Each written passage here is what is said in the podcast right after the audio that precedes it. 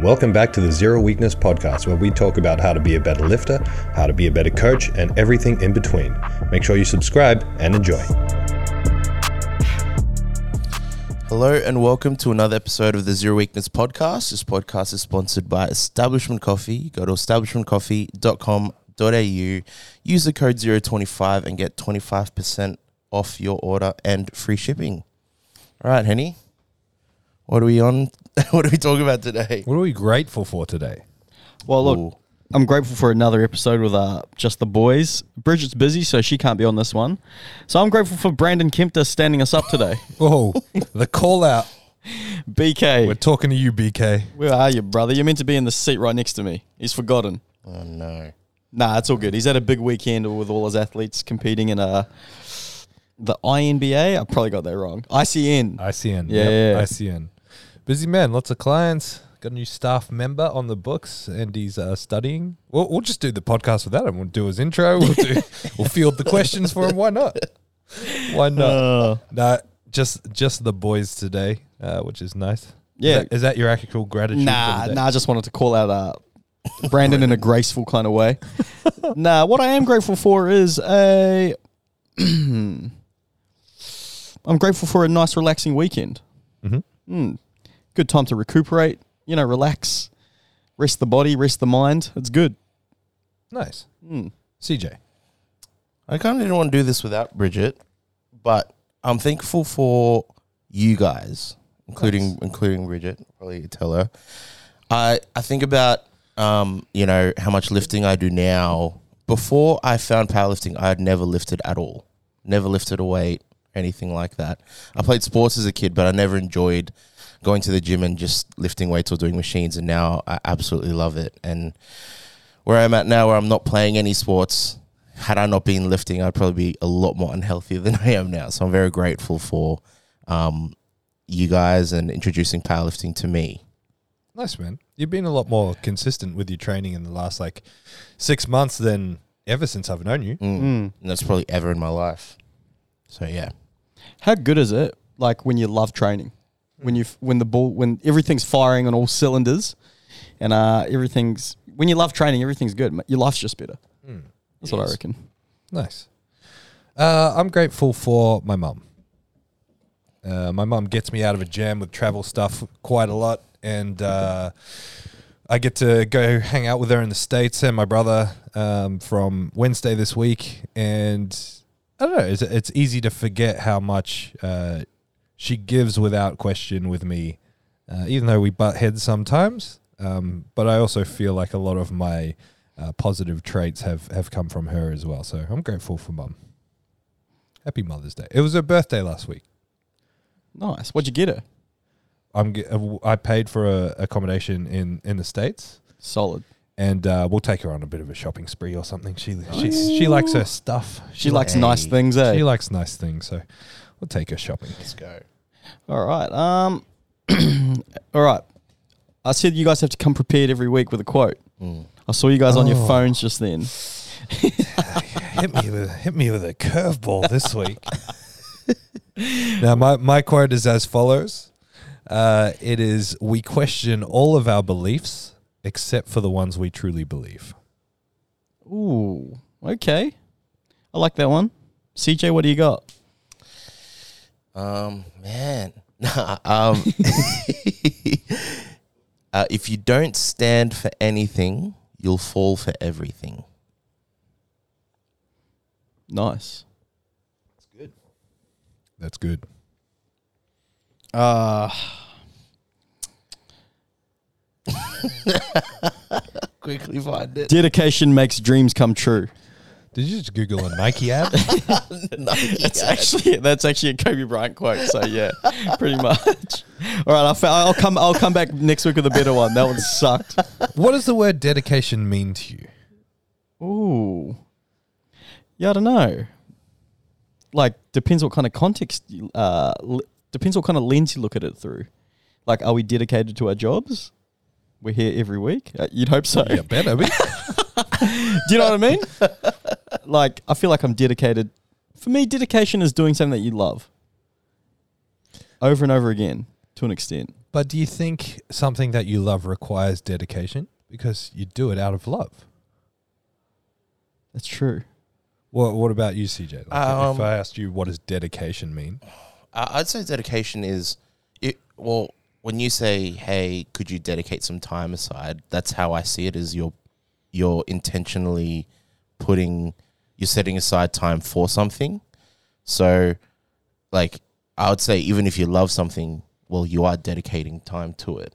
You are dedicated to it because you love it. So, yeah, dedication for me is just anything that you're um, prioritizing in any form.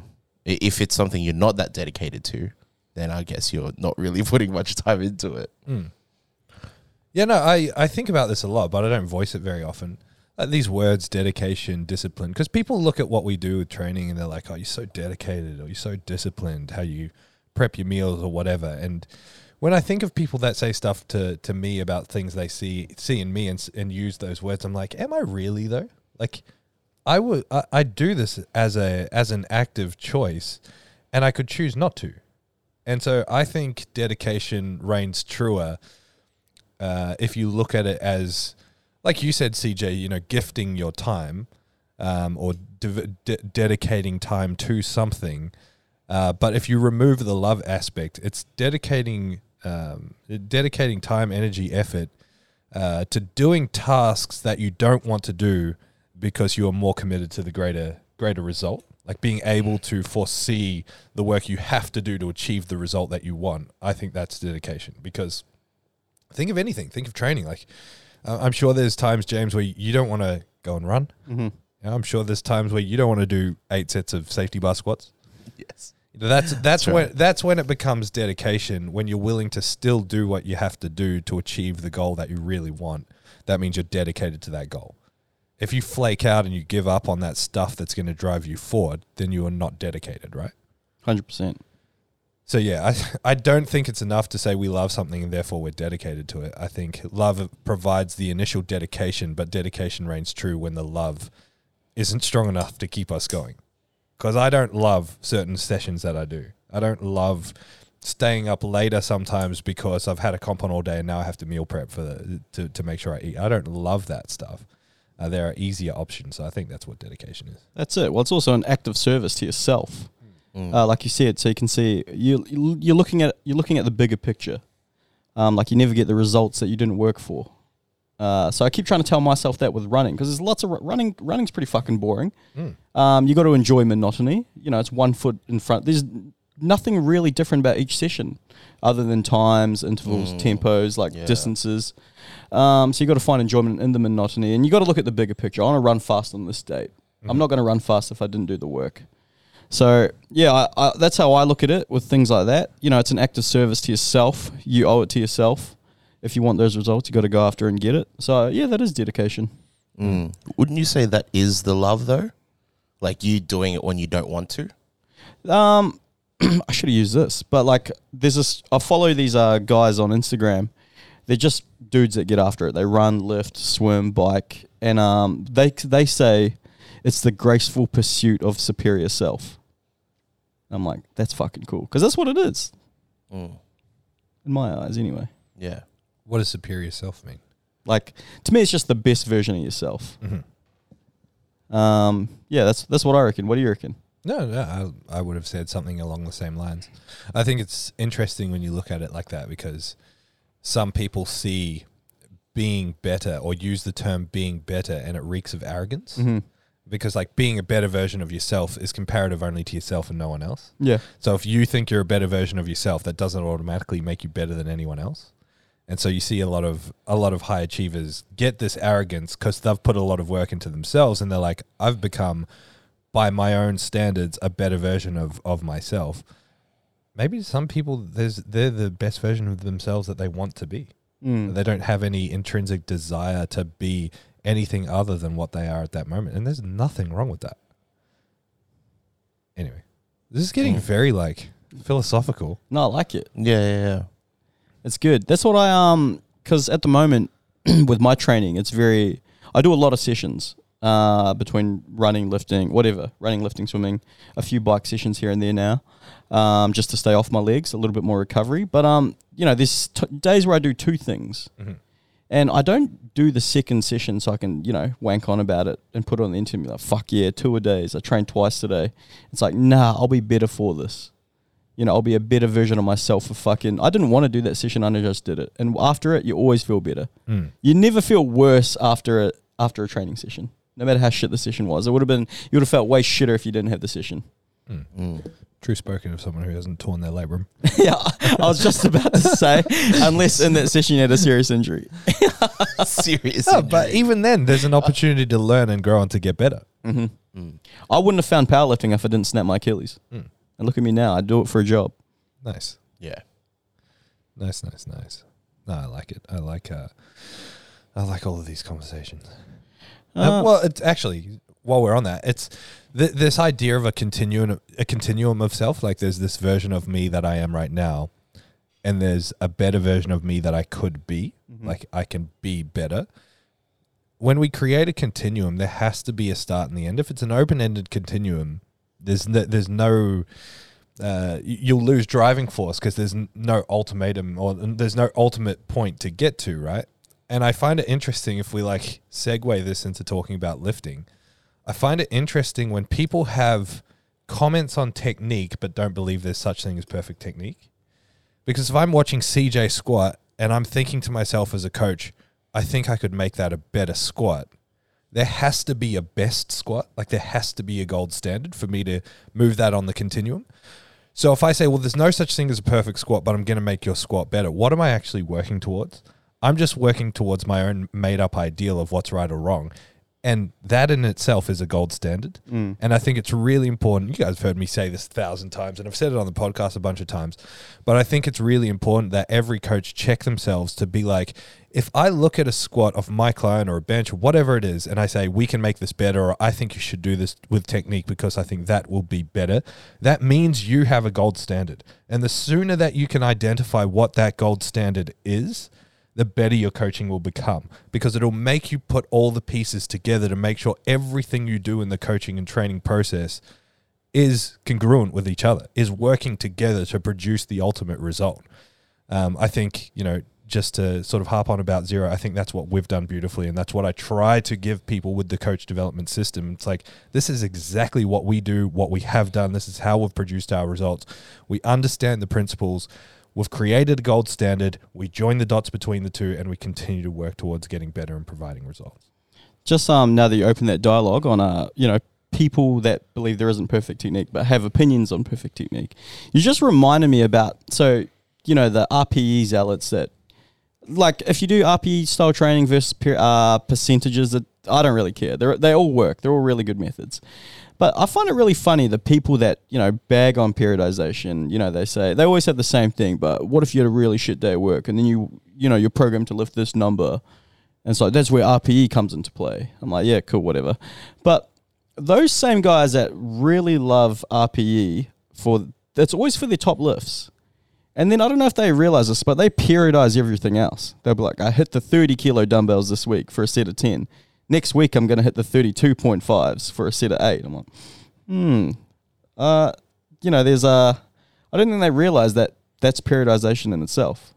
Yeah, I think with any any programming methodology, you have to be willing to to step back and be like, what what's actually driving the success of this program? What what am I actually working with here?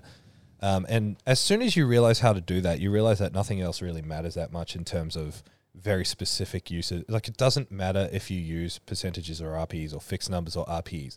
doesn't matter if you use linear progression, daily undulating periodization, whatever. As long as you're satisfying certain principles, you'll get better. And ultimately, it, it doesn't matter what method you choose to use as long as you know how to drive and understand your method. Because as soon as you do that, you'll start getting results because there's a, a whole bunch of different ways to achieve the same underlying uh, underlying principle. And so, like, we, we have to be careful with how strongly we put opinions on certain methodologies because they are literally just methodologies to achieve the same task.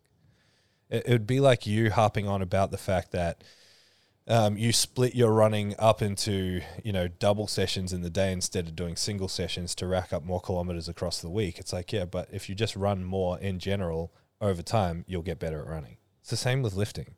It's like okay, well I've done more frequency this this week. I've added an extra squat session, and therefore uh, I'm better than your program, or I'm using upper E, and therefore that's better because it's a, there's an, there's a counter argument to everything that comes back to well, I can achieve the same principles using this method or that method or the other method, and so I guess this is more a message to newer coaches.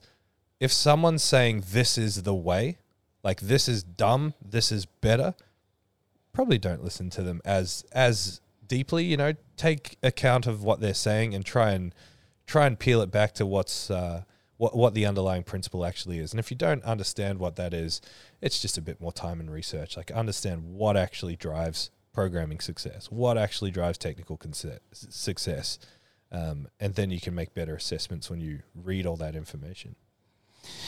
You just um you just kind of jogged my memory about something I was thinking about on the weekend. I always have this little uh, internal battle with myself about um putting out more content on the internet about coaching, putting out more uh, information about technique and programming and things like that because I want to talk about that stuff.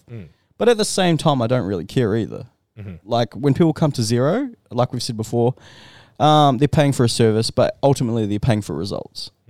Um, zero as a brand, we're, we're known to get results now. And I always think this. I was thinking about it in the weekend. Um, how do we know Wayne Bennett's a good rugby league coach? He gets results. You don't see fucking Wayne Bennett on the internet going, all right, you know, posting content about coaching and his methods he uses and things like that. The only reason we know he's a good coach is because he gets results. So this is something that I've been thinking of lately. I've just been thinking, no, you know what? I don't need a fucking uh, post an Instagram post about uh, doing this, this or that, or uh, yeah, I don't know really where I'm going with this. No, no, no. You're you're on the money. Like what we are selling is results, and um, I mean maybe the Wayne Bennett thing is. Uh, it's interesting to look at that as an example because that world is very different, Yeah, you know. Um, but uh, there's there's so much to be said for that. It's it is ultimately what they are selling. It's it's like if you want to be a coach of this team, you need to be able to produce results. Show us what your results are. And it's exactly the same as a coach. And what James just said is like the biggest ticket to getting better at marketing yourself as a coach on the internet is people appreciate information, but information flows through you like a sieve. Um, and so, like CJ's, you, you know, you're probably exposed to a lot of information on camera stuff or barber stuff, and you'll read a post and you'll be like, "Hey, actually, that's really insightful." And three days later, you'll completely forgot you read read that post. Maybe two months down the track, you're like, "What was that post again?" Maybe I'll go back to that page and check it out. But most of the information, even the stuff that really sticks in your mind when you read it, like, "I need to remember this," you probably forget or discard or just don't care about like two days later. And so, like, if you are spending all of your time trying to put information out there and not showing what you actually do, which is produce results, you might be doing yourself a disservice. Because as a consumer, like when I work, walk into KFC, I don't want to know how they breaded the chicken, how they fried it for 13 minutes in an open fryer if you're using hot and spicy. If you're in the um, original, it's 16 minutes with a closed lid fryer and a pressure cooker. Sorry, just nerding out on my KFC knowledge. Um, no, but seriously, I don't I don't care about how they put it together. I'm going there to achieve a result. I want the result of having the food in my mouth. I don't care how they built the burger. I don't care what systems they use to train their stuff. So why are we sitting around talking about like this is the best method, this is the best thing for that? It's the wrong message for the for the market that you're talking to if you're a coach. The lifter doesn't care about how to do it, they just want the result. Your job is to show them how to do it once you've got them in your hands. If you want to get them in your hands, show them what they are buying. Then it's like, oh, I really want that. And if they become more interested, you can talk about the methodology, but generally they just want the result. So just show the result. So people who sit there and like deliberate, what should I post? I need to come up with more content. Take a video of your client doing a squat. Two months later, take another video, put them side by side. That is the literal best marketing you can do for yourself as a coach on Instagram or Facebook using those mediums as like free organic marketing. Just show what you do. Because when you when you take when you strip it back a little bit, you know, powerlifting, strength coaches, um, you know, you want to try put out. Lots of coaches try to put out something to sound really smart and things like that. When you when you dive deeper on Instagram and you look at all these uh, transformation specialists, these bodybuilding coaches that you know these powerlifting coaches are probably a lot more smarter than them, but these bodybuilding coaches are all killing it. All these commercial, uh, all these trainers at commercial gyms that are killing it. And if you look through their page, all they're posting is a before and after shot, Side by sides. and that's it. the whole way down their page. That's what they're selling. That's what you look at. That's what pulls you in. Then you can get the methods. Now, that's not to say the informational stuff's not bad. Because that example I just used before with CJ, you know, two months later, he's like, oh, I better go back to that page. Mm. That might lead to a sale. But if all your content is informational, none of it is showing what you sell, people are going to use you for free information. That's it. They're not going to buy anything from you. If you are selling something, so if you're a coach and you're selling a coaching service, show them the product. You can talk about the informational stuff because it does add some validity to what you're producing. It does show that you know what you're talking about, absolutely, but it's not going to be the the thing ultimately uh, that people are coming to you for. And if that's all that you put out, free information, that's all people will come to you for. I often always think about what am I actually going to put out that's not already on the internet. Like there are some movers and shakers in the industry, like you know yourself, Will Crozier, people like Angus Bradley, that do put out information that I've never heard. That I, you know, that I'm like, oh, this is inter- interesting. I've never looked at it through this type of lens. Um, but more often than not, it's just something being regurgitated with fancy edits or you know a little bit, uh, you know, the voc- vocabulary and the the way they talk about things is a little bit different. And not even that, just like the stuff that gets the most attention when we post informational stuff, either th- myself in the past or, or on Zero, is just like, here's how we teach a row. Mm-hmm.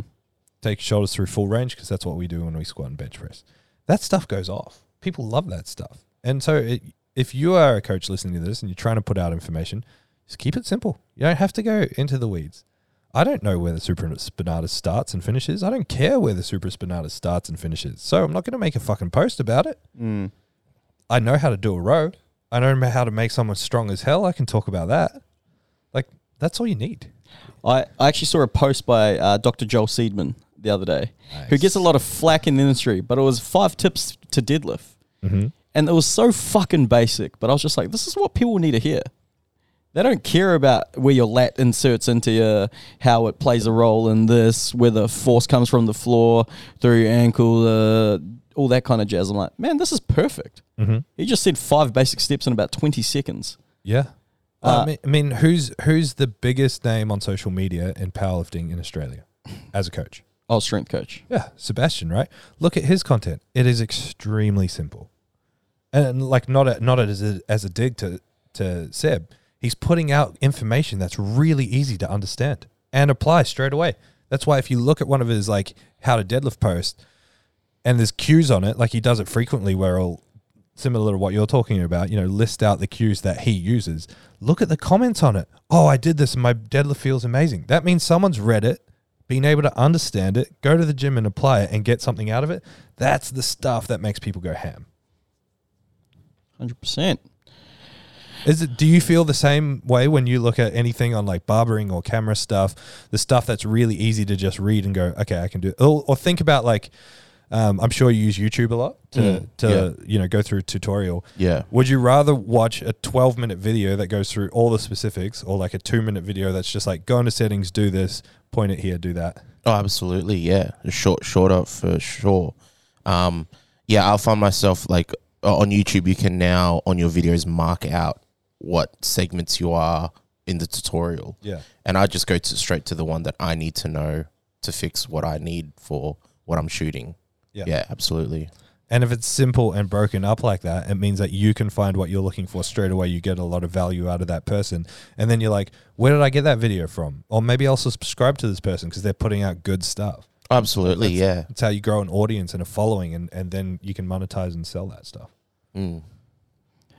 Warm ups. Are they a waste of time? I wanted to talk about this. Do you know what sparked my mind about this? Yeah, go. Uh, Didier Vasu. Hopefully, I said his last name r- right. Um, I've actually never said his last name. Big dids. Yeah, Dids from Melbourne Strength Culture, who's an absolute legend. I saw him put a uh, a video out on Instagram a while ago, and he said your warm ups are dumb. Wait, what? It- To it was- you? no, no, no, no, no, no, no. It was just like a, a video Yeah. on Oh, Instagram okay. saying your warm ups are dumb. Oh, and it was very controversial. The comments on it were pretty hectic, but he was uh, he was partly right. Well, so what was the gist? I haven't seen that so he said, uh, you know, jump on an air bike or jump on it, do some form of cardio, get your heart rate up a little bit, your overall uh, body temperature up a little bit, and then start getting warmed up on the exercise you're doing. Uh-huh. And I'm like, yeah, a lot of people can do with this information because how many people do you see in here do like an hour long warm up before they even get to the bar? And I'm like, what are you doing? You just wasted. There's only one person here that does that, but Yeah, we didn't have to attack him while he's sitting right next to you. uh, no, but it's, it's not CJ. But I was like, yeah, he's right to an extent. So our warm up's dumb. What do you think, CJ? uh, I mean that's a very broad question. Like I'd say no, in a sense that I'm not just going to load the bar with 170 and straight up just start repping it cold. Mm. Um, I would warm up to that weight. After he picked up 190 cold the other day. Yeah, uh, yeah, I know. I've done, I've done cold PBs too, and so yeah, I've been hypocritical, but yeah, I, I think yeah, I, I'd have to warm up to, especially with squats. Well, that that's a would warm that's a warm up. None. Uh, so yeah, I think that's that's the big thing is like what is a warm up? Yeah. Yeah. Getting the definition right is and this is the case with everything. And warm ups is a good topic to talk about then because like a lot of people convince themselves that they're doing quote unquote stability work before before they warm up. And then the question has to be what is stability? And so what what is this exercise that you're doing as part of your warm up slash stability actually contributing to the system and can it be either removed or replaced with something else? And so for, to, to begin the conversation, we have to say like if you find that the stuff that you do pre-training, rolling, stretching, theragun, uh, stability exercises, warm-up exercises, drills, whatever, cardio, if you find that that mentally makes you perform better, do it because none of it's harmful. And so if none, none of it's harmful, do whatever you want. If it's harmful in the sense that it's making your session go for two hours longer than it needs to go for, and then you're getting in trouble with your family, or you're spending so much time doing this stuff that may not be benefiting so much that you're cutting out important accessory work or something like that. That's when you really need to to revisit and rethink here. But warming up is literally exactly what it sounds like. It's just getting ready. And so the best warm up is the exercise done well. Um, and so where where we go wrong because um, I provide I well we at Zero prescribe or provide a bit of a pre-training routine to go through, and the pre-training routine years ago in my head was stability stuff that we all have to do. Um, then I learned that stability is not actually a thing, um, and that stability needs to be redefined. And then I saw it as like, okay, well, these actually these exercises actually make a lot of people feel pretty good. Um, so reframe it a little bit, juggle around the exercises a little bit, make it a bit smaller, quicker, superset everything. Um, it's just a, a an a, routine to warm you up, to prime positions, to prime the muscles that are acting on joints while you're doing certain exercises, and it feels good then when you get under a bar. I would argue that the, exactly the same feeling of being uh, feeling warm, ready, uh, able to perform can be achieved by just doing the bar for a few more sets. Because people ask me this at at um, when it comes to comps. Oh, I always warm up with your single leg leg press. They're not going to have a leg press at the comp. What do I do? Just squat the bar more, more sets. Do four sets of it because that's all that stuff is providing is just like loosening you up. It's just when you're used to getting under the bar and it feels good. When you get under the bar and it feels shit, you're like, I'm not warmed up. It's like, well, of course you're warm, not warmed up because you haven't done anything yet. So just do the bar more, you'll feel good, and then all of a sudden everything feels great. So warming up is just getting ready. Just like what do you do to warm up for running? Run slower. Exactly. you just do the thing. Um, one thing that I actually think about a lot and was thinking about talking about this on a podcast eventually, so this is good timing, is um, warm ups, as in like the lead up to your working sets, are probably the most foundational, fundamental, integral uh, parts of your training in terms of making positive change for the future. Like the way we sort of talk about things at zero is like if I want to fix Joe Whitaker's 450 kilo squat, I can only fix it with his 440. And I can only fix that with his 430, with his 420. For, like I can only fix a squat with a squat. No amount of perfect leg pressing, no amount of perfect this, that, RDLs, whatever, will make his squat better unless he's thinking about making his squat better. And you can only think your way into or out of positions in the lift itself when it's lighter than what you can, uh, when it's lighter than the threshold at which you lose control of those positions. So if your squat breaks down at 150 and your max is 200, you're not going to fix 200 with 180. You're going to fix it with 140 because that'll fix 150 because that'll fix 160. So when you're warming up, don't just do the bar 70, 120, 170. Don't just go through the motions. Think about the positions you're getting in. Think about what you're trying to fix and actively try to fix those things with the lighter weights because the more you do that, the better you'll get at the top end. Every rep is an opportunity to get better. That's it, baby. But we always say that even with um what I've been doing with my clients at the moment is um I've been pre- prescribing a lot of tempo work. And like you mentioned, it's just all about fixing positions. Uh, getting there. One of my clients, Nikki, she's been having trouble hitting depth on her top sets. Um, all it is, it's just a little bit of a spatial awareness thing. Uh, prescribe her tempo work. She's real diligent with her tempos. You know, so two zero two or like three two one kind of tempo work. Three seconds down, maybe a pause in the bottom and two seconds up. And just from doing that, slowing down the movement, like you said, um, or just you know, it gives her more time to think about those positions, especially with the tempo work. It's exactly what it is. And um, yeah, so she's done such a great job of that, and her depth is getting better every single week. And she's not even having to think about it. She's just putting more time and effort into this tempo work, uh, executing it correctly, doing those reps with intent. Because you know, with 450 kilos on your back, not much. That's fucking adrenaline at that stage. You're not thinking. Yeah, no, you're not doing that rep with an intent. You're trying to stand up with it. no So oh, better better twist my quads away from each other. No, it's Yeah. don't die, don't die, don't die, please don't die. Hundred percent. So Nikki's top sets, yeah, that's where we're you know expressing the strength that she's uh, built in previous blocks, and um, on a tempo back down work, that's where we're really trying to dial it in. So yeah, It's it's something so back in the day, like when I started coaching people 10 years ago, I would always say um, back then there was a lot of talk about like Westside conjugate method, um, and we were slowly getting away from it, but there was still a lot. So there was a lot of questions that I would have to field in the gym, like should I do speed work or can we do speed work? And I'd be like, what do you mean? Every rep is speed work.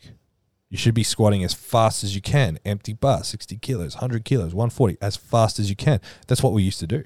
I'll show you videos of, like, I was going through old videos of my lifting from 10, 15 years ago yesterday, and I'll show you a video I saved of a deadlift. It's disgusting. But I was so invested in moving fast. And along the way, I, I thought about this concept. This is maybe like eight, seven or eight years ago. And I'm like, well, actually, when we move fast, when I watch, when I tell people to squat faster, deadlift faster, whatever, while they're warming up, I notice all their breakdowns show up straight away. Because when you move fast, you resort to your strongest movement pattern. You're telling yourself to move s- strong. Uh, so when you move fast, you resort to your strongest movement pattern. If there's issues with that movement pattern, all you do by doing speed stuff is reinforce those issues because you do more time or spend more time in those positions. So I teach everyone move slow when you're warming up.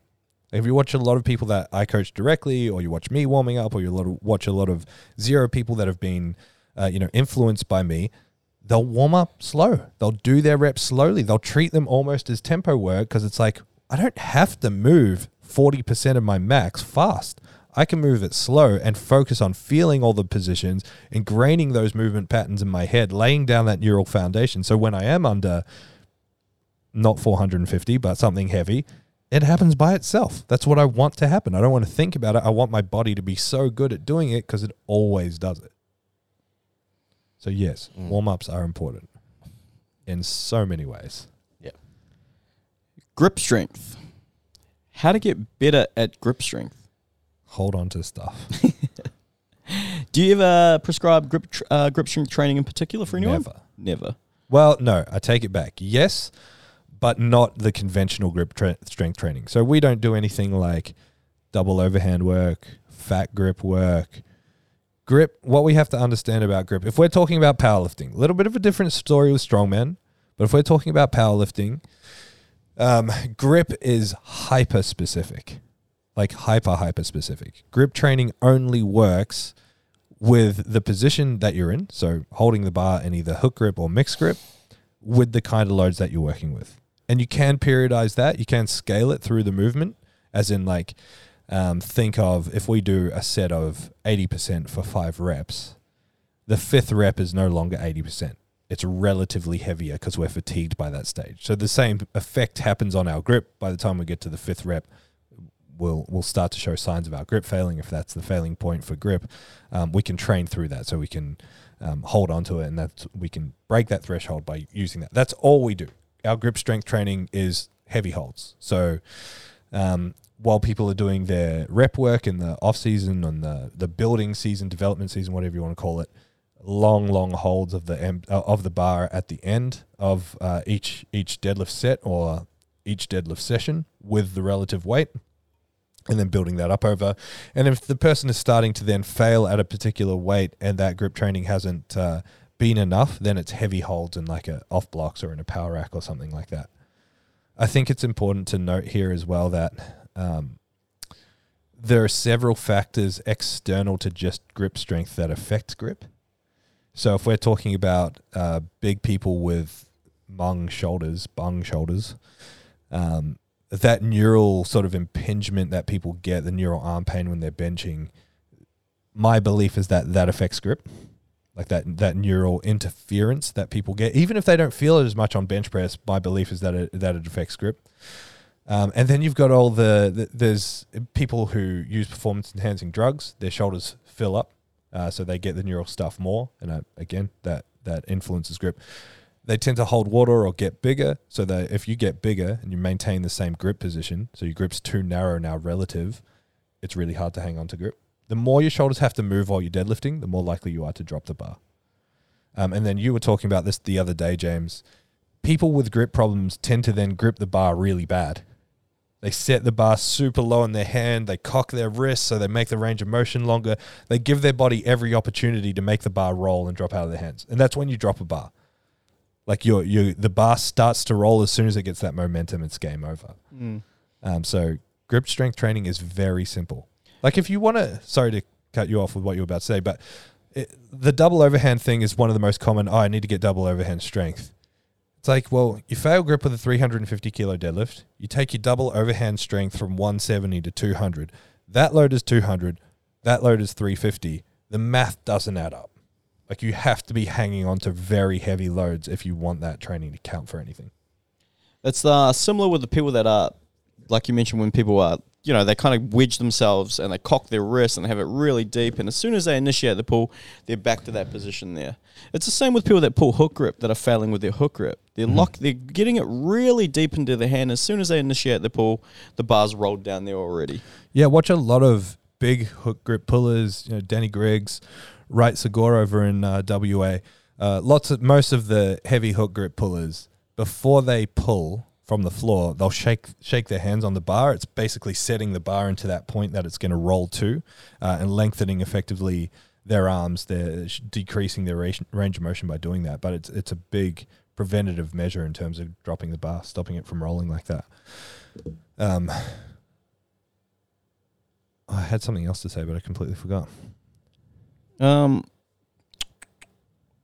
here's one: How to get better at pull-ups. TJ, I can't even do one. But how would you get better at pull-ups? this is a good question for you because, Mm. like, I- I like I like firing coaching questions to you because if you fire a coaching question to a coach, especially a new coach, uh, not James and Bridget because they're obviously zero. Um, but if you fire a que- coaching question to a new coach, they'll say the answer that everyone else says, like that the coaching world says.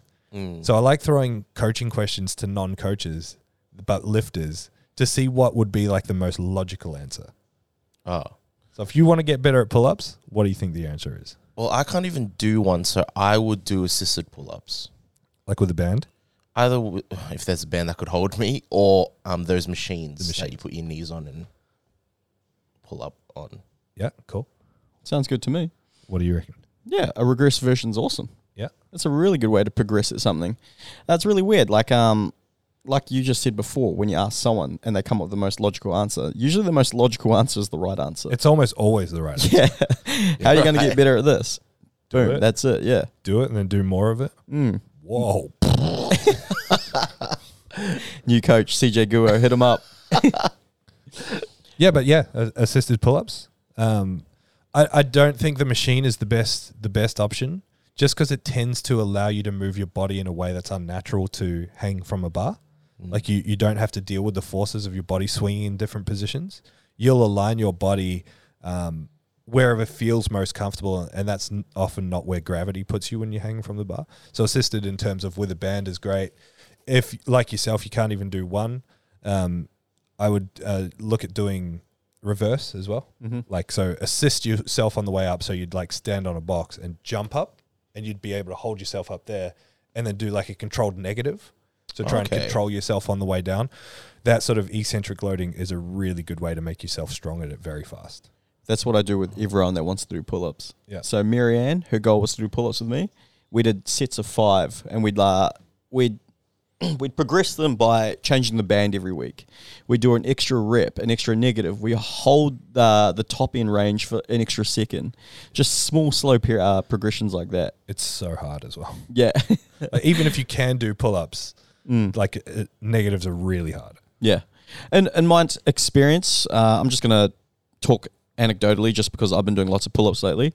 Like you said, CJ, just more exposure, more practice. Mm-hmm. I do them two to three times a week. Um, I just progress them in terms of reps, sets. I'll add some load here and there, and now I've gotten pretty good at them. We should have asked the Cali boys last week. Yeah, because they're all they're all freaks at pull ups. Um, I just want to layer on top of this, like, if you're a power lifter, pull, or if you're a power lifter or interested in like hypertrophy bodybuilding, pull ups are not a great exercise for those tasks, for those goals. I think they're great exercises for people's heads. hmm People still love the idea of like, I can do a pull up, or I can do a set of 10, or I can do a set of 20, or whatever. Fucking fantastic. Go for it. Um, they're not going to detriment your performance when it comes to powerlifting or, or hypertrophy. But the issue with pull ups is like building a big back or um, contributing to, say, position on powerlifting is that it's a really inconsistent movement. Like people's shoulders, people's positions will change rep to rep to rep to rep. Whereas on a lat pull down, you can be super, super, super consistent. Um, so not dogging pull ups as an exercise. I think they're a fucking fantastic exercise and an exercise that you can take with you to most places if you don't have access to things. Uh, but for higher level powerlifting, bodybuilding, probably not your best option. Yeah, for for me it was more so I just wanted to get good at pull ups. Yeah, like the not? exercise itself. I was finding enjoyment out of it. Like I was finding enjoyment out of dips. I've never been good at dips, and I was, you know, I was, I was enjoying some more gymnastic type, uh, gymnastics based movements. Yeah. Um, but yeah, you're right. Like if you're trying to get a bigger back, or you're trying to get, you know, um, there's uh, there's other more efficient ways, more efficient ways to, you know, use those muscles, Mm. or, you know, there's pull up, there's pull downs, rows. There's lots of ways you can build it back. Yeah, like you said, a pull up isn't the best, uh, best uh, back building exercise. one of my good friends that I went to school with in, in New Zealand, his brother ended up getting right into powerlifting uh, as, as we grew older. And um, I connected with him thr through the internet back in the forum days and found this guy. And I'm like, Chris Lord. My, my friend's brother's name was Chris Lord. I wonder if it's the same guy. And it was. Uh, and he was always and still is because he's been in powerlifting now for like similar length to me, you know, 10, uh, sorry, 15 years or something like that. Um, he was really good at reps on everything, just really good at pumping out reps. And I was watching him do these bench progressions and at the same time doing these pull up progressions. And I'm like, I got to do pull ups. And this was right as I opened PTC. So all my PTC OG members will remember uh, my programs when it came to back work. It would just say like pull ups, chin ups, whatever, and then just a number like 40, 50, 20, whatever. And you just had to do that amount in as little sets as possible. And so we sick. all got really good at pull ups. Like we were doing sets of 20, we was 30, whatever. We were weighting them. Uh, we got really good at them, and all of our bench presses sucked. That's my story. Do you know what's funny? So Raven, when I was doing lots of pull ups, Raven's like, I want to do pull ups. I was like, okay, if you want them, they'll be in your program, but you know, there's going to be no, there's no purpose for them to be in your program. He's Yeah. like, yeah, sweet. And after a block, we got rid of them. Yeah. He's like, yeah, they sucked. Yeah. you know, I love watching Coops do pull ups Yeah. because he's so good at them, and that bar is like dangerous. that much weight hanging off it. he is really good at pull ups. Is man. Yeah, I'd be good at them if I didn't train legs. Do you reckon you could do what Coop does though? How he deadlifts once a year and Yeah, pulls quarterly deadlift. 320, 340. How tough's that though? I call them out and then I'm pissing off out of the country for a few weeks. Uh, um, we, we're going to wrap this up shortly. This is a shorter episode. Like I said, we are. Oh, actually, it's been going 45 minutes. Yeah, we're Um, killing it. All right. We don't even need guests. Yeah, fuck them. Look, this is going to be a step process. Next week it's just going to be me and James. Then the week after, just me again. Back to, back to the OG days. All right. Yeah or nah? I'm, I'll, I'm combine them a little bit this week. Yeah or nah and dis, dis or that. First one. Heels elevated for quad development. Yeah or nah? CJ. Um, I'd say yeah. Only because when I do goblet squats elevated, they burn my quads like no Nice. tomorrow. Logical Very answer. logical. Logical Very answer. good answer. The more your knees go forward, the harder your quads are working generally. So I'm going to say yeah. nice. That way, but I'm going to back it up and say that if you're wearing heels, it doesn't automatically mean that you're quad dominant. It doesn't mean that your other parts of your legs are not working. If you're not wearing heels, doesn't mean that your quads aren't working. So as long as we don't buy into that nonsense, Mm. absolutely. If you're trying to blast your quads, elevate your heels, put your feet close together, let your knees fall forward as far as they can. Yeah, I always find that funny when people say that you know I'm a back dominant squatter. I'm a you know, and I'm like, wait, so your hips just shot up really fast? Yeah. To me, that just means you're a bad squatter. Yeah. Back in H- dominant How do you know you're like? Who told you that you're a quad dominant squatter? Who told? Like, where did you where did you get this answer from? Yeah. Or how did you get to this? Uh, how did you get there? See, I'm nerdier than that. I just make people feel bad. I'm, they say oh, I'm a I'm a hip dominant squatter. I'm like, okay, so what percentage of your squat is your hips, and how much quad are you using? Tell me, tell me, tell me right now. Yeah, that's what I thought. You have no idea. What would you do if they came to you with an answer? I'd be like, show me, show me how you got to that figure. I'd just keep going down the rabbit hole until I know. Yeah. Don't you worry about me. I've, mo- I've won several debate debates in university. I think I, s- I have a feeling I might have said that to you when I first started because Ev- everyone says it. yeah, because I was on Instagram a lot. I'm like, oh yeah, fuck yeah, that means I'm quad dominant. My knees go forward heaps. Uh, I made it on a plane about the um, like limb length thing, Mm.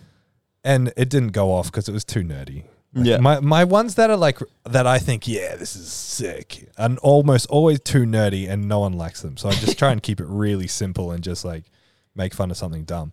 Um, but it was along the lines of you know there's no chart that says your legs are long or your torso short. So people are like my my arms are long. I'm like who told you that? I, your arms are long according to what? Or according to who? And I, like I don't disagree. There are certain people with different proportions, absolutely. But if we if this is the same as we were talking about before with a continuum, right? If there's better, there has to be best. If there's short, there has to be short relative to something else. So it's like how short do your femurs have to be before they're considered short femurs? What's the length or what is the ratio? Anyway. All right, just so that beef or chicken. Uh, beef. Beef. Why?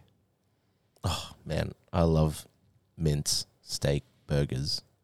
Why would your first answer to that be mince? That's what I was thinking. I was like, brother. I don't know. I've been really craving mince lately. That's why.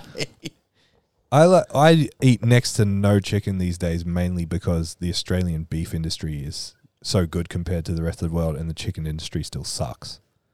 Like how we treat our chickens is yuck, Yeah, that is gross. and I prefer kangaroo for that reason.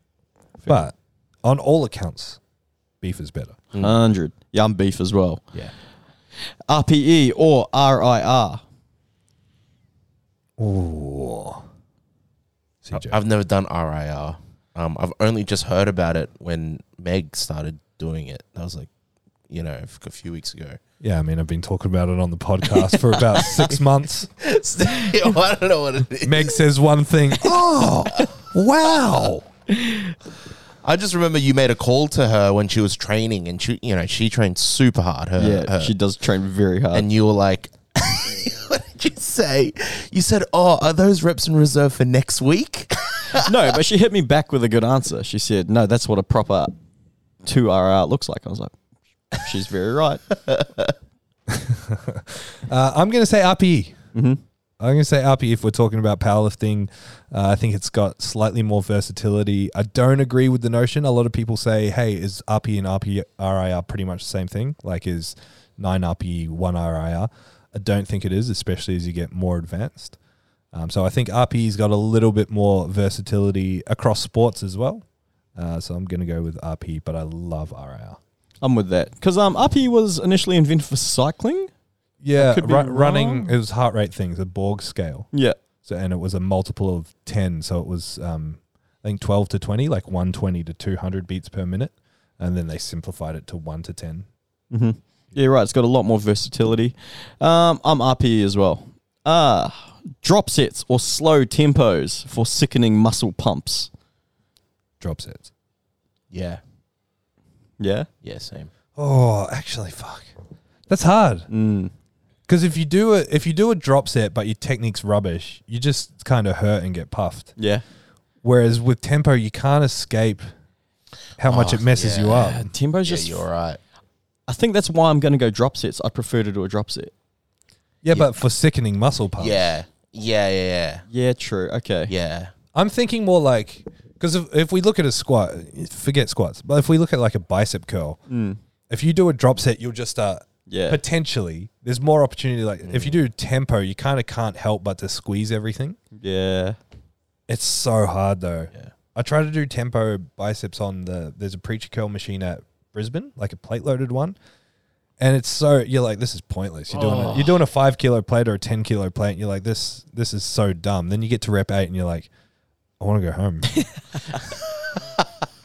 yeah, so I'm gonna go. I changed my answer. I'm going tempo Would you rather have huge triceps or huge biceps? triceps. Uh, Ooh. biceps. Yeah, I'm going to go bis as well. I think biceps look so funny when everything else is small though. I want everyone to go look up a dude called is- uh, fuck. I might have fucked his name up. Jake Dalton, American gymnast. Look at his fucking biceps. Is he like the equivalent of um that cyclist dude with the giant quads? Jake Dalton? Yeah, I think so. Oh, look, the first thing that comes up is Jake Dalton biceps. Oh really? So as a US gymnast, look at that. That's fucked up. Oh, jeez. So when I first started training, I was like, all right, Yeah, but he's got massive triceps as well. look at He does have huge biceps. Look at that. That's Photoshop. nah, it's It's huge. that's what I mean. What the heck? Like that, look at that. That's So- got, that photo's got to be Photoshop. Nah, bro, he, he's legit fucking jacked to the gills. melons. Yeah. It's it's definitely so. Like if you've got massive biceps and a tight shirt and everything else is kind of average, you look huge. Yeah, yeah, yeah. It's one of the uh the three mu- there's three muscles that like it's all you need. Calves, traps, bicep. Done. Yeah. I was gonna say chest instead of traps. Oh, okay. Yeah, yeah, yeah, the beach muscles. Yeah. My roommate, Johnny, when he gains weight, his, it goes to his calves, his chest, and his arms. So he just looks more jacked. I'm like, you fucking dog. You dog. When I gain weight, it goes all to my ass, and then everything else looks smaller. Sucks. Just it's like ass, face, stomach in that order. yeah, I'm the same, but mine's there. My my pecs. Well, at that stage, you call them tits, Tits. and then my fucking face. Um, Uh, it, for um biceps, is it bad to have big biceps when you're a mixed grip um deadlifter?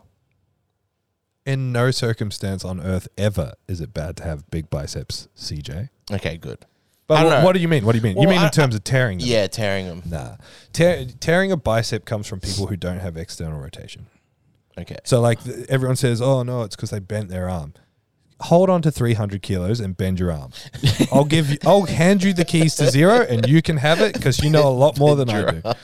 I think it, It's not from bending arms, it's from having no external rotation. So, like, if you externally rotate, put your palm to the roof, right? Now take your thumb and try and twist it towards the floor as far as you can, right? Watch how hard your bicep gets. Like, your bicep acts as a, Oh, like, wow. tertiary, what's that way? Um, supinator. supinator. Yeah. your tertiary twisty outy muscle. So your bicep works really hard to keep twisting your arms outwards. And so, like, you look at the people who tear their bicep, when they grab the bar, they can only get their hand to here. So they twist their body and then twist the other way, and their biceps just like "Whoa," and turns on, and then they pull and it goes beep. It's. Damn. I think I've told you about this before, CJ. It's similar archetype, and it's always normally in the heavier weight classes. Like they have to twist their whole body to grab the bar with one mm-hmm. hand, and then they grab it with the other. Mm.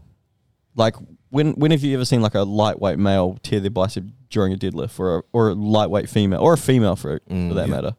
the the bicep tear starter pack is like can't get your thumb to face the roof.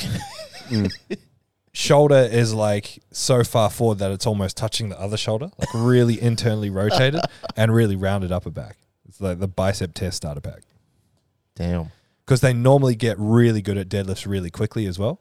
Because they tend to be these lifters that have a rounded upper back, really solid lower back, and a short range of motion. They Mm. also tend to be the worst bench presses and have yuck squats because they can't get their arms on the bar. All right. Uh, go to prison to get jacked or a breakup? Which one are you going to get more jacked? Everyone, everyone hears that who's torn their bicep just felt so attacked because I guarantee I just described them. Um, what? Go to prison or get jacked? yeah. What? Best way to get jacked: break up with your partner or go to prison.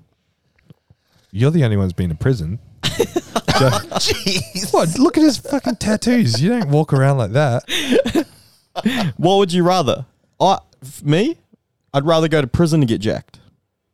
You know, get to hang out with the homies. I don't know if they're the homies. Yeah, I don't see. I don't know. But I just don't want to go through a breakup. You I, know, th- I think the people that make jokes about going to prison probably probably don't realize how bad prison is. yeah, yeah, that, that's what I mean. Like, I, I don't know what I'm getting myself into. Yeah, but like you'll have the best training partners in there because they've all got the same goals as you. No, I'm just talking shit. But, Goals. but you They're know, on the same programming. yeah, they got to make the most of their time in there. Get to hang out with the boys. the boys. I don't know. if They're the kind of boys you want to hang out with. Get your meals at regular timing intervals, regimented sleep routine. Yeah. Hey, That's actually a recipe for gains. legit, legit. You can't have Yes. cheat meals. You know, there's no distractions. No. You're focused. The guy Cali Muscle. Yep. Look how jacked he is. That's right. Uh, what one would you pick? I'm going prison. Three months. Three months. Uh, if James is going to prison, I'm going with him. Yeah. See, now I've got a training partner. Damn. CJ, you come along, you be security. Yeah. yeah. I don't know how safe it would be. Uh, what's more impressive, weightlifting or powerlifting? Oh man. My knee jerk is weightlifting. Mhm. I think the average intermediate to advanced powerlifter is more impressive in terms of feet of strength. But like at the very elite level, there's just something so amazing about doing a clean and jerk with like 200 plus kilos. Mm. I'm with you. Yeah. yeah. Oh, yeah. I'm the same. I'm the same. If you like, you know, not you can go to a local comp here and watch Theo Mad- Maddox pull 390 off the floor. You go to a local weightlifting comp, you might see someone clean 150. hmm Mm. Um, so yeah, for me, it's the load. Load's the determining factor. I think the other thing is that like side by side, it's easier to be elite in powerlifting than than weightlifting for a lot of reasons. But I think the main reason is like the length that it takes you to get that elite, and in that time period, you spend far more of a percentage rate failing than succeeding. Mm-hmm. That's why I love like uh, working with people like Rido who have come from a, a strong weightlifting background, is because he gets upset when he fails, but not like he is totally okay with missing a weight because that's all they do in weightlifting. Mm-hmm. Fail so Mm. often, you get really good at being like, this is volatile, this could go either way, and like you have to be pretty thick skinned to just weightlifting sessions. Sometimes they'll try the same weight ten times before they get it. Mm. So yeah, I yeah, I'm gonna go weightlifting. Yeah. Yeah, same. I I just like when you watch like the Chinese lifting team. Yeah, It's just and they're insane. fucking. They're so jacked as well. and like how deep they get on their squats and yeah, I think it's just insane. The other thing I love is that like the the average weightlifter could come to powerlifting and be amazing. Very few powerlifters could ever go to weightlifting in any way, shape, or form. but do you know what? You know, you ha- you have people in weightlifting that work for so long to get a hundred kilo clean. Mhm. Grab any powerlifter in here that's got a little bit of coordination, they could clean hundred. You know, some some of our um, some of the best powerlifters around are, are ex weightlifters. Um, so in Australia, she's competed at she did uh, APL nationals and she's doing worlds. Her name's Leanne Leanne Knox Mhm. from up north in in Airlie Beach. She was a multiple, um, I think Commonwealth either champion or competitor, medalist, whatever. Phenomenal weightlifter, and she's extremely strong as a masters lifter now, like squatting and deadlifting almost two hundred kilos. Um, in the UK, there's a guy Delroy McQueen, who's an ex. Um, uh, I'm not sure what medal he achieved in, in weightlifting, but he deadlifts like close to 400, and he's a later masters lifter as well, like monstrous. There's a, there's plenty of tales of people who have come across from weightlifting. Aren't there heaps of CrossFitters as well that were ex weightlifters? Yep, there's quite a few. Uh, can't actually think of any off the top did, of my head. Did Tia-Clair start in weightlifting, or did she do weightlifting because she uh, was identified as a great with weightlifter from CrossFit? Yeah, so she she got into it from CrossFit. Well, that that to me is that's like athletic insanity. Yeah, To be that good at CrossFit and just be able to go, you know what, I'm going to give this a crack and get to the absolute peak of like the hard one of the hardest sports, well, didn't she just miss out on the bobsled team? Bobsled. Yeah, I didn't even. Uh, yeah, no. I didn't so know she's that. just missed out on the uh for the last Olympics. wild. Yeah, she's the fucking she's Bobsled? the she's like one of the greatest athletes right now on earth. She's won how many back Oh, so many. The last CrossFit game, she didn't lose an event. I could be wrong. I could be way off when I said that, but there's some comp where she didn't lose an event. That's So just she won incredible. everything. And when you see her, she's fucking huge in real life. She is jacked out of her brain and she's so little. Where have you seen her? Like at Uh, a local CrossFit? Because she's in Brisbane, right? Yeah. So I was just seeing her on the Gold Coast somewhere. I was like, fuck, that chick's jacked. As I got closer, that's Tia-Clair Toomey. Yeah, wow. Jeez. I, I would love to see someone like, oh, why am I having a mind blank? The, the sprinter we had on Liz um, Clay. Liz Clay. I'd love to see someone like her go hard at a strength sport Yeah. because, like, to be to be a an explosive athlete like a sprinter or a hurdlist, Mm. Like you've got that that that fast twitch muscle foundation. Uh, Look at a lot of like um, a lot of huge young kids uh, in powerlifting have come from throwing backgrounds. Mhm. I think that Joseph Panita, I think the, the the teenager with the biggest squat, I'm pretty Yeah. sure he was a thrower or still is a thrower of some sort. Like throwers always a crazy explosive. There's a real famous old video of a, a thrower doing all those jumps. Yeah, that's sick. that? That's a cool video. I could Google his name, but like What kind of throwing? Like, like shot discus. put, discus. oh, yeah. okay. Yep. Yeah, they're always super, super, super explosive. Well, have you watched Valerie Adams training? You know, she went to Mackay. you know, she trained at a gym in Mackay while she was there. Really? Uh, We didn't post it. It- Yeah. Like they they asked specifically not to not to post, but um, a bunch of those women uh, were with her, and we posted a few of them on the on the zero Instagram. Um, the ones that gave us permission, uh, and they were throwing hundred kilo benches around like nothing. Yep. Not powerlifters at all. Don't Mm. compete. No, don't even know what powerlifting is. Just shot putters, discus throwers. They're just on the bench, hundred kilos. Just Jeez. She does sets of five at 120, and she does like hang cleans with you know 120 for reps. insane. They're fucking monsters. Liz Clay cleans near 100 as well, and she's like Oh, a she's only little. she's like 63 kilos or something. Damn. Do you know who Valerie Adams is? No, no, no. She's the she's the sweetheart of New Zealand. Mm. One, I, I'm not sure how many she won, but like high high level thrower. Uh, I think shot put and discus. Steven Adams' Yeah. sister No. in the NBA. Really? Yeah, Wow. there's a fan. They're a family of like I There's like ten of them or They're something. all- and they're all huge. they're all like over six foot eight. yeah, They're they're all all gigantic. yeah, yeah, ph- phenomenal. She was like our Cathy Freeman, pretty much. oh wow. Yeah. Say our, like as soon as New Zealand's proud of something, I'm like, yeah, yeah, I'm part of that. Any other time, I'm like, I've got no New Zealand blood in me. I was just born there. Un- unfortunately. All right, uh, who would win in a fight? Angus Bradley or Coach Cass? Coach Cass. They had a bit of a beef on the internet a while ago. Right. Angus is way stronger than he looks. hmm He's definitely more agile. Yep. It's kind of like a jackal versus a, Yeah. like a, a weak bear. Mm. I'm I'm on Angus. Yeah. Uh, Kaz would try to be too functional. He'd overthink it. His line of uh, punch wouldn't be uh, Yeah. wouldn't be optimal. He'd overthink it. I'm I'm gonna go with I'm gonna go with Angus on this one. Yeah, I was going to go with Angus as well. Like, yeah, he's, he's very, he actually is very strong, moves well, and I'm sure he'd write some crazy fight program for himself to get prepped for it. Oh, wait, wait, so we're not just talking about like a random street fight, like Nah. a, a prepped fight. Okay, yeah, yeah. I'm still going with Angus. Yeah, I'm going with Angus as well. yeah, because Angus would prioritize work, Yeah. as in like doing the work. Um, that's pretty much us for today. That's all I got. Awesome. Sick. Thanks All for listening. Thanks for tuning in for another episode of the Zero Weakness Podcast with Brandon. Oh, fucking hell, Brandon. Brandon, next time. Thank you. All right, catches. Thank you so much for listening to the Zero Podcast. If you want more information, head to our Instagram, zero underscore weakness. Hit the link in the bio for all of our services and any information on upcoming workshops and events. Don't forget to leave us a five star review so we can have a broader reach and answer more people's questions. Thank you once more.